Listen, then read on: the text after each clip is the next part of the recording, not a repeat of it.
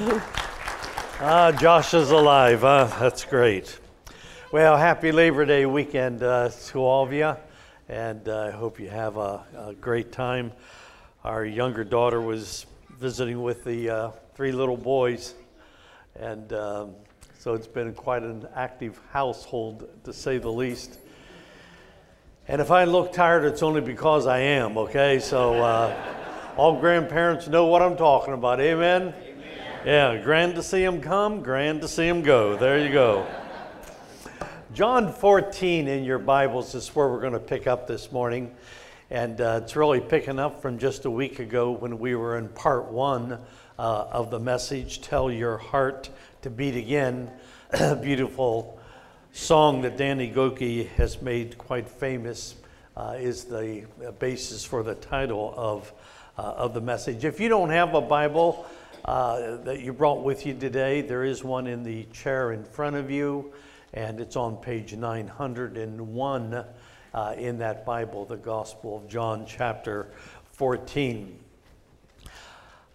I pulled out of my files the other day, going back over 20 years, when I was a senior pastor, and uh, I just happened to bring up uh, one of the days in the life of my being a pastor. So I would do this from time to time. I would just kind of keep a journal and special things or whatever, and just, or just average mundane things and just put it away. Now, this is the one I pulled out of the folder, and it so fits this morning. Here's what I experienced just in one day in the, in the pastorate a husband left his wife and family. Someone's mother died. Instead of going on a planned vacation, the individual is in traction in the hospital. A man just lost his job. He has a wife and two boys to support. Someone's son had tests for what could be malignant cancer. Someone's brother has cancer. Someone had surgery. Someone is deeply frustrated in life, unable to cope. Another person is contemplating suicide. Now, that was all in one day in the life of my pastoral ministry. I'm not saying that every day is like that day. Who could cope with that day after day after day after day? I think it does remind us how we need to pray for our pastor, Rob, because he faces things like this on a daily basis between when you see him this Sunday morning and the next Sunday morning. And that's all involved in the life of, of spiritual leadership. The point is, there's a lot of troubled, broken hearts that are hurting that are all around us today. As I said last week, as one aged pastor said 50 years ago to me, in every pew there is a troubled heart. So, if that's true for you, if you came with something really aching in your heart today, you've got a troubled heart. You need to be reminded that the Lord, in the fullness of His work, has really already repaired your heart. And now, in the words of Danny, you just got to tell your heart to beat again and claim the promises of our great God. Last week we saw four causes of a troubled heart in the context of John 14. The matter of disloyalty, which of course Judas Iscariot, death, the Lord Jesus is dying, he's leaving his disciples, disappointment, the disciples are totally disappointed, thinking that Jesus would set up the kingdom and they would reign with him, they would be delivered from Roman oppression. And then, of course, disobedience. Lord, why can't I go with you? If it's a matter of death, I'll lay down my life for you. Will you, Peter? I'm telling you, before the cock crows, you'll have denied me. And that came to fulfillment in just a short time later. All these causes, I think, if you take whatever you're bringing in with you today with a, uh, with a troubled heart, it'll fall under one of those four areas. Someone's been disloyal to you, someone is dying, or you're dying. in the imminent sense. Somebody has disappointed you. Maybe you even think God has. Someone's been disobedient. You're not walking in obedience to the Word of God. These things cause a troubled heart, a troubled spirit, an aching soul. So we need a, a cure for it. And we ended last Sunday morning's message with faith in a personal Lord. One of the great, great verses is in verse 6 where it speaks so exclusively I am the way, the truth, and the life. No man comes to the Father but through me. Your friends will not mind probably that you are a Christian and that you speak of Christ being a way to heaven. But when you talk about the exclusivity of it, that He is the only way, there is no other way. What about these people who belong? There's no other way.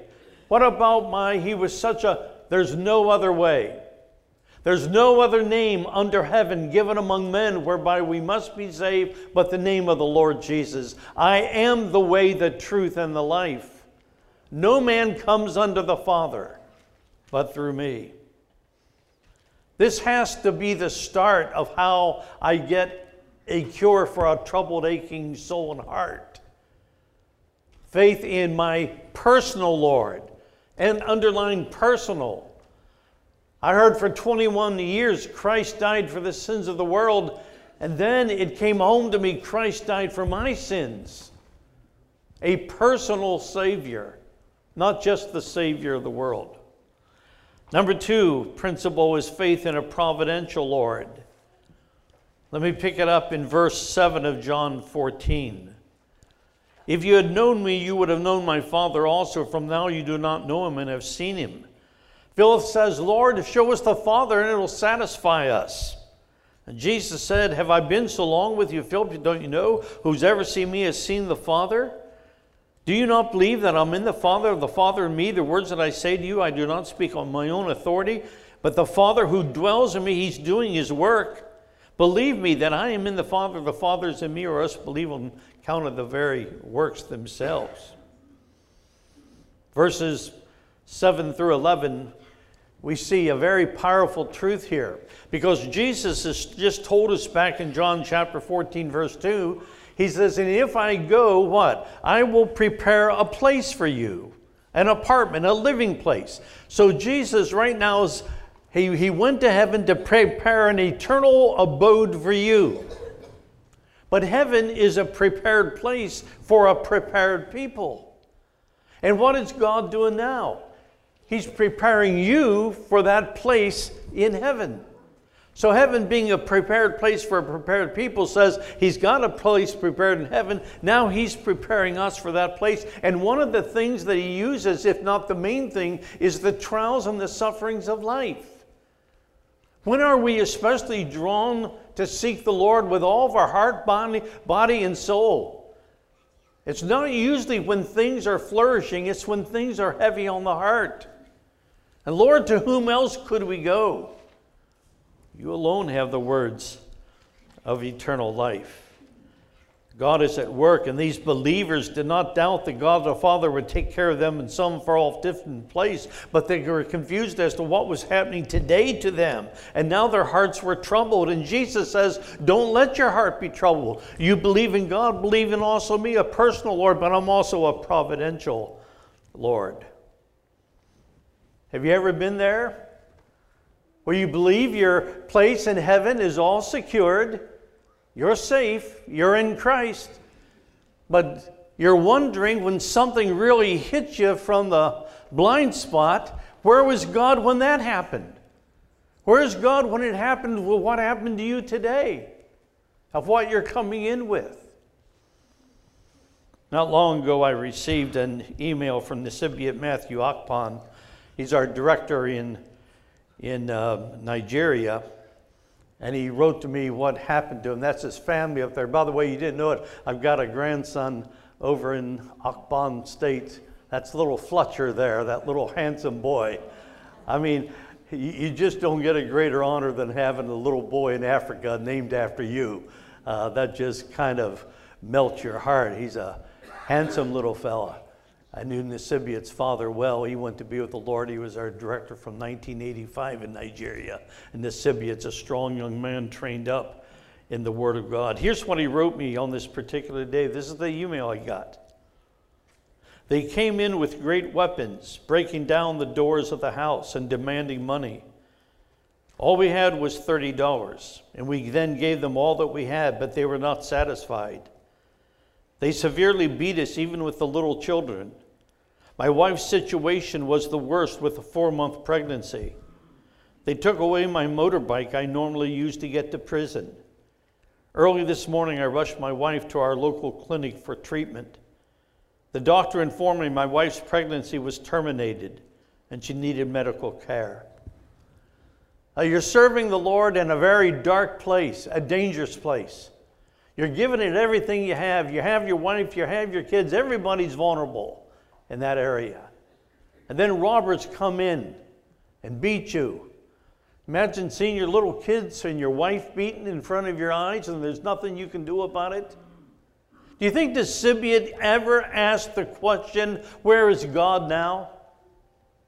Strong in the Lord, he persevered, the whole family persevered, trusting God, not understanding all the reasons for what happened, but willing to accept that they serve a providential, sovereign Lord. And if our Lord suffered in this world, he said to us, Don't you think you ought to expect to suffer too? And how did Jesus grow in wisdom and stature with man and with God as a man? By the things that he suffered. How will you grow? By the things that you suffer. The Sibian wanted to see God at work. He wanted to see the Lord. That's what Philip says in our text. Show us the Father and it will satisfy us. And Jesus then makes some of the most powerful statement with words that are absolutely incredible. Have you been with me such a long time, Philip? Three years. Don't you know that he that has seen me has seen the Father? Don't you know the work I am doing? I am in consultation and one with the Father, and, and we're working together. Don't you know everything you want to see in the Father, you see right before you and me? Jesus Christ does not lack one attribute or virtue that God the Father has. Now he's going to, in a few minutes, we'll see, send another comforter as the first comforter Jesus. He's going to send the Holy Spirit, and he's going to be just like Jesus, who's just like Father. That's why we say God is the triune God, eternally existing in co equal persons of Father, Son, and Holy Spirit. That's more than theology, that's practical implication for my life today to know I have a sovereign God that's living in me and moving and directing my life, that whatever happens is a providential God. So, Thursday, I got word that my brother uh, next to me uh, just got cancer. And we were texting back and forth Friday night, sharing some stories together and uh, common things together. And you know what we both came down to the bottom line was? You know that they tell you, you, look at all the charts, you do all the statistics, and, and what stage of cancer you have, and how long is the life expectancy. And we both came to the conclusion who gives a rip? The only thing that matters is we serve a sovereign, providential Lord, and our hands are in His hands, and the days of every man are numbered, and there is a day to be born, and there is a day to die, and hallelujah, He's got it all planned out. I don't have to sweat it. You get it? I, I know it makes for a troubled heart, but to know that there is a God who sometimes gives me a gift that I may not particularly want. But he says, This is for my glory and for your good. Doesn't get any better than that. And that's why when it happens literally, trust me, literally, you don't have to fret for one second. Not one. Because He is able and He's providential. Beautiful. Take those words, and the next time you face through a deep valley or you're going through one now, just know the great shepherd of the sheep who gave his life for you, who is your personal Lord, is also not only the good shepherd, but the great shepherd that when he puts forth his sheep, what? He goes before them, leading you beside still waters. Moving on to a third principle, verses 12 to 14. We call it a prayer answering Lord. Now, these words of Jesus, as perplexing as they seem, are powerfully encouraging when you ponder them in their, in their context. Because the words in John 12 to 14 bear directly on our lives. And what they say is that all of us who believe in Jesus will carry on with his work. Not only that, but Jesus says, You're going to do greater works than I do. Now, let me just read the verses up there before you. In verse 12, Truly I say to you, whoever believes in me will also do the works that I do, and greater works than these will be do will he do, because I'm going to the Father. Whatever you ask in my name, that I'll do, that the Father may be glorified in the Son. If you ask me anything in my name, I will do it. Those are powerful words of assurance. And as you grow in the grace and knowledge of the Lord Jesus Christ, those words will not appear to be and mean what they did at first when you were a very young believer. But as you have grown in the Lord and you have grown into His likeness, and there is an intimate fellowship between you and the Holy Spirit of God, when you get on your knees and you pray, your prayer is not that you want this and you want that. Your prayer is, Lord, whatever your will is, that's what I want. And you learn to pray then according to the will of God. What did Jesus mean by we'll do greater works? There's a lot of suggestions, and I don't pretend to have the final answer on this. But I think what he's, he's suggesting is the idea is never in history prior to this night could anyone proclaim a forgiveness or a redemption or an eternal life that was not based on something anticipated which hadn't transpired yet, namely the finished work of Christ. But now, after Jesus finishes the work, ascends to heaven, and sends the Holy Spirit, he says, You're going to do much greater works than I've done. Not in a gift that is being anticipated, but in a gift that has been fully accomplished when he said, It is finished on the cross, buried, and rose again. And we go with great power throughout the world. That we're going to have a greater impact on the world for salvation than he had himself. When Jesus was in his physical body, if he were in Capernaum or Magdala or, or Jerusalem, he was limited. He could talk to that one lady at the at the well, he could talk to another there at the temple, but he was limited. But think today, did you know every day, just in round figures, over a quarter million people hear the gospel through the body of Christ, the spiritual body. His physical body limited him to one place at one time. His spiritual body is all around the world proclaiming the, the good news of the risen Christ even today. And those are the greater works that we're going to be doing and are doing, that God's doing through Osterville Baptist Church. The message we preach is not a message of a promised ransom, but a paid ransom. Paid in complete, paid in full. Paid in full for you, my friend. If you've never accepted it, it's paid in full. All that God wants you to do is accept the gift and thank Him for paying the price for your ransom. Let me just make one last word about the troubled heart and prayer because I don't know of anything that mends my troubled heart like lifting my heart to God in prayer. I try to practice the acrostic of Acts. I don't say I always do it, but I try to do it. And, and His Word always ministers to my troubled heart. and then His Word, along with some good music that focuses on the glory of God, always brings me out of any kind of state of a troubled heart. Acts, you begin with adoration. Don't just barge into His presence. Give me this and give me that. Do you realize into whose presence we come? The holy, eternal, omnipotent God of the universe. We come to worship Him, adore Him. We come to confess our sins. I'm not worthy in myself, but in Christ I'm worthy.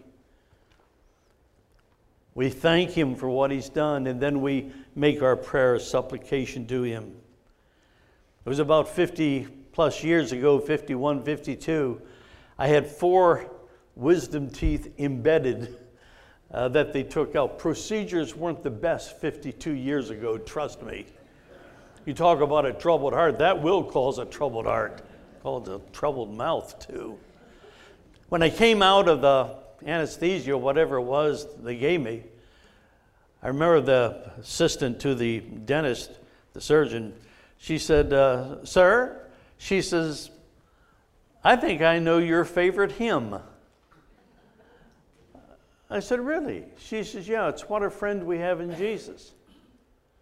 I, and I thought to myself, I didn't say this, but I thought to myself, well, it is. I love it. I don't know it's my favorite. I said, why do you, why do you say that? She says, when you were under the anesthesia, she says, every time you could open your mouth and do anything, you began singing that song to us. What a friend. And maybe it was subconscious that I think, Lord Jesus, I need you now, you know? I mean, what a friend we have in Jesus. All our sins and griefs to bear. What a privilege to carry everything to God in prayer. Oh, what peace we often forfeit. Oh, what needless pain we bear. All because we do not carry everything to God in prayer. Yeah, tell others about your troubled heart but tell Him about it. He alone can fix it. He alone can give you the supernatural what you need at that hour. Faith in a prayer answering Lord. 16 to 24, so much here. Faith in a present and loving Lord. Faith in a present and loving Lord. For six months, Jesus had attempted to distill in his disciples that he had to go away. He was leaving.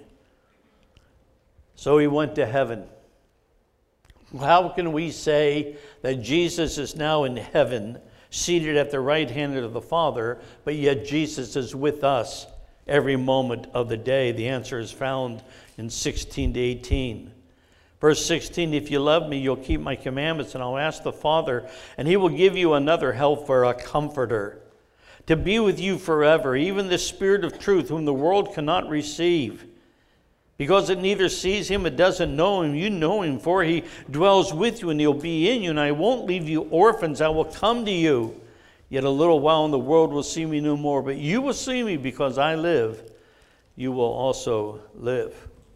Now, in this text of John 14, and then as you get to 16, the Holy Spirit is called by three names. He's called the Helper or the Comforter. It's the same word, Paraclete. It's the same word used by John of the Lord Jesus when he says, My little children, these things write unto you that you sin not. But if any man sins, we have a comforter, we have an advocate, we have a defense attorney. Somebody that's going to represent you at the, at the right hand of the Father. So I have a paraclete in heaven, a comforter, but I have a comforter on earth in the Holy Spirit. He's called the helper, the comforter. He's called the Spirit of truth. He's called the Holy Spirit. England's J.I. Packer writes about the Christian's ignorance about the person and work of the Holy Spirit. He says Christian people are not in doubt as to the work that Christ did. They know that he redeemed people by his atoning death. But the average Christian is in a complete fog as to what the work the Holy Spirit does. They are for practical purposes in the same position as the disciples whom Paul met at Ephesus. We have not much as heard that there be any Holy Spirit. One of the uh, uh, uh, lessons in the Thrive group, by the way, deals with the Holy Spirit. If you don't know about him and what he's done and what he wants to do in you, that's a good one to sign up for. In verse 17, Jesus promised that the Holy Spirit would abide in us forever. He does it by his Spirit. He promised that we would never be as orphans, verse 18. What a wonderful promise. I remember March 14th, 1982, as though it were yesterday. And my same brother John, I mentioned him a few minutes ago, gave me a call, and as soon as I heard his voice, I knew something was up. Something that maybe I didn't want the phone call. Harry, mom's with the Lord. Heart attack. And I remember the heaviness, losing my mom. I was a 39 year old man at the time. And I remember I do what I always do when you get news like that. I just wanted to be alone. And I took a walk down the road, Reynolds Mill Road, York, PA. And I remember the thought came to me. I, I never felt so alone in all my life. And I remember thinking, Daddy went 18 years ago, Mom's gone. And then the thought came, I'm an orphan. I always thought of orphans as little boys and little girls, you know, two, three, four, five years old. I don't care how old you are, there's something about a mom and dad, right? I mean, you just like them. You like to be able to call them. And then that verse came like a dart from heaven. Harry, I won't leave you as what? An orphan. You're no orphan. Because I'll be the father and I'll be the mother to you and I'll nurture you like your mom did, and I'll be there to protect you like your father did. What a precious truth. Notice verse 23. It's I just love this verse, verse 23. Jesus said, If anyone loves me, he will keep my word, and my Father will love him. And we will come to him, and we will make our home with him. That word is only found one other time. You know where it's found in John's Gospel? I go to prepare a what? Home for you. That's where it's found. Now, God's got a home waiting for me in heaven, and guess what? I'm his home on earth. Your body is the temple of the Holy Spirit. The Holy Spirit makes, He dwells and He makes His home in your body. And He will never leave you, He will never forsake you. While heaven is a prepared place for us, He's preparing us for that place. Now, notice the emphasis on the word love, which appears seven times in verses 16 to 24. I'm going to go very quickly here. Beginning down back at verse 16, he talks about the helper, the spirit of truth, not leaving orphans. But I'm going to pick it up in verse 21. Whoever has my commandments and keeps them, he it is who one loves me. He who loves me will be loved by my Father. I will love him and manifest myself to him. Judas, not Iscariot, said, Lord, how is it you'll manifest yourself to us and not the world? And Jesus said, If anyone loves me, he will keep my word, and my Father will love him, and we will come to him and make our home with him. And whoever does not love me does not keep my words, and the word that you hear is not mine, but the Father who sent me. These talk of about the disciples' love for the Lord, the Father's love for the disciple, Jesus' love for the disciples, how God's going to reveal more. Listen, He's going to manifest. He's going to more and more of his personhood is going to come to those who love him. And those who love him will be the ones who keep his commandments and walk in obedience to God. These verses speak of love seven times. I don't know of any greater healing balm for the troubled, aching heart than the love of God. The Comforter, the Holy Spirit, stirs the love of God in our hearts so that we know that God is so infinitely wise that He cannot make a mistake, that He is so omnipotent He cannot be deterred from His purposes, that He is so loving He will never cause us needless pain. Comforter has come, and he indwells us. Oh, spread the tidings round. Wherever man is found. Wherever human hearts and human woes abound, let every Christian tongue proclaim the joyful sound the Comforter has come. Then that chorus says it. The Comforter has come, the Comforter has come, the Holy Ghost from heaven. The Father's promise given, spread the tidings round wherever man is found, the Comforter has come. Someday I hope to introduce a friend to you in this church by the name of Willie. Willie's become a dear friend of mine in a very short time. I had hoped to have a video, two to three minute, for him to share with you, but it wasn't possible to do that. I work with Willie every Thursday in, in the jail. I spend an hour with him every Thursday. He's been in and out of prison for almost 70 years. He'll be 70 next May. In and out of prison. He's done hard time in hard places. At Barnstable House of Corrections is almost like a hotel compared to some of the prisons he's been in. I saw him put his faith in Christ the first, in fact, it was the first day I took Dean Smith with me in the prison. And then every time I, I just devouring the Word of God. So a week ago, Thursday, when I was in there, and he told me how God used the verse that we had been studying in our series on John, in John chapter 14, verse 23, where he says, I will come, and my Father will love him, and we will come to him and make our home with him. And as he was sitting across from me in his orange jumpsuit, he has no teeth at all. An African American looks a little older than 70. He said the night, week before that night on a Tuesday night, he said it was the darkest night of his life, wanted to take his life. He was in that isolated cell all by himself.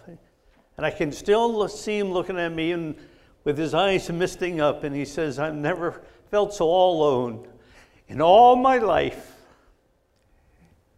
Said it was awful. He says, then that verse came to me.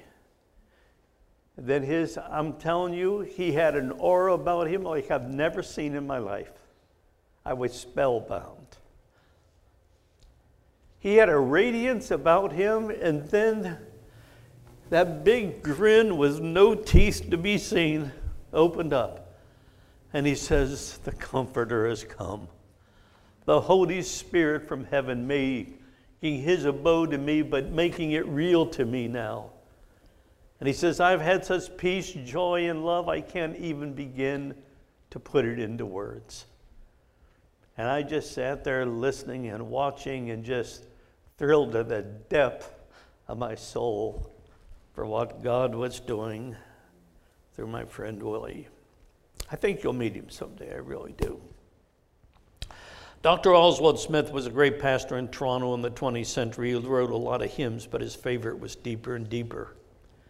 Into the heart of Jesus, deeper and deeper I go, seeking to know the reason why he should love me so why he should stoop to lift me up from the miry clay, saving my soul, making me whole, though I had wandered away. And Willie pondered that and came to the conclusion it was only by grace and through the love, unconditional love of God. And you know, when we start applying these principles, then we experience John 14 27 where the Lord Jesus Christ says, Peace I leave with you, my peace I give to you, not as the world gives do I give to you. Notice he says again what he started with in verse 1 Let not your heart be troubled, neither let it be afraid. That's what God wants for his children. It's what God wants for you. It's what God wants for every one of you. I know that because that's the heart of God. Let's close it out. Faith in a providing Lord. Note down in verse 26 He says, The Helper, the Holy Spirit, whom the Father will send. He'll teach you, He'll bring all things to remembrance. Later on, He's going to say He's going to lead you, He's going to guide you. Leon Morris writes the characteristic designation found throughout the New Testament is not draw attention to the power of the Spirit, his greatness, or the like. For the first Christians, the important thing was that he is the Holy Spirit. His character mattered most of all.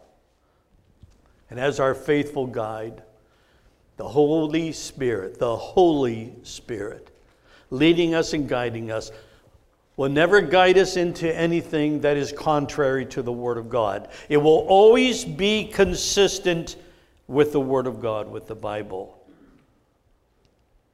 And in that holy walk, He will give us peace, joy, and faith while immersing us in the love of God. About 20 years ago, Miro and I visited our daughter, younger daughter, Mary Jo, the one I was saying was just visiting with us this weekend.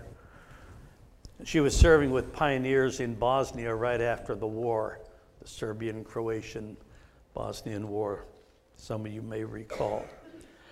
They say that that area had more land mines than any other place of the world. And they say they'll never be able to get completely rid of them. Now, suppose there was a person, I remember when we were there, there were little yellow signs all over the place like you see up there. In other words, don't don't go into that area. Now, suppose there was a person in Bosnia who had, it was a great guide and he was an expert and kind of even knew where the, the mines were until they could get rid of them.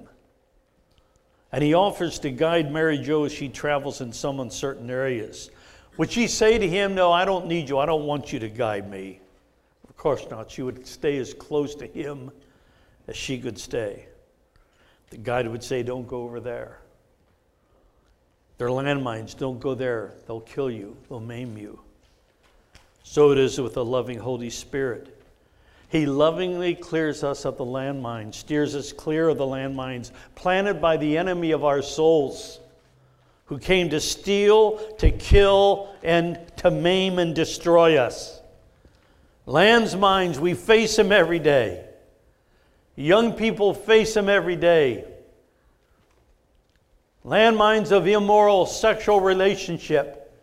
My heart is troubled when I see so many professing Christians living with somebody that not their husband or their wife, and it doesn't even faze them because it just become the norm.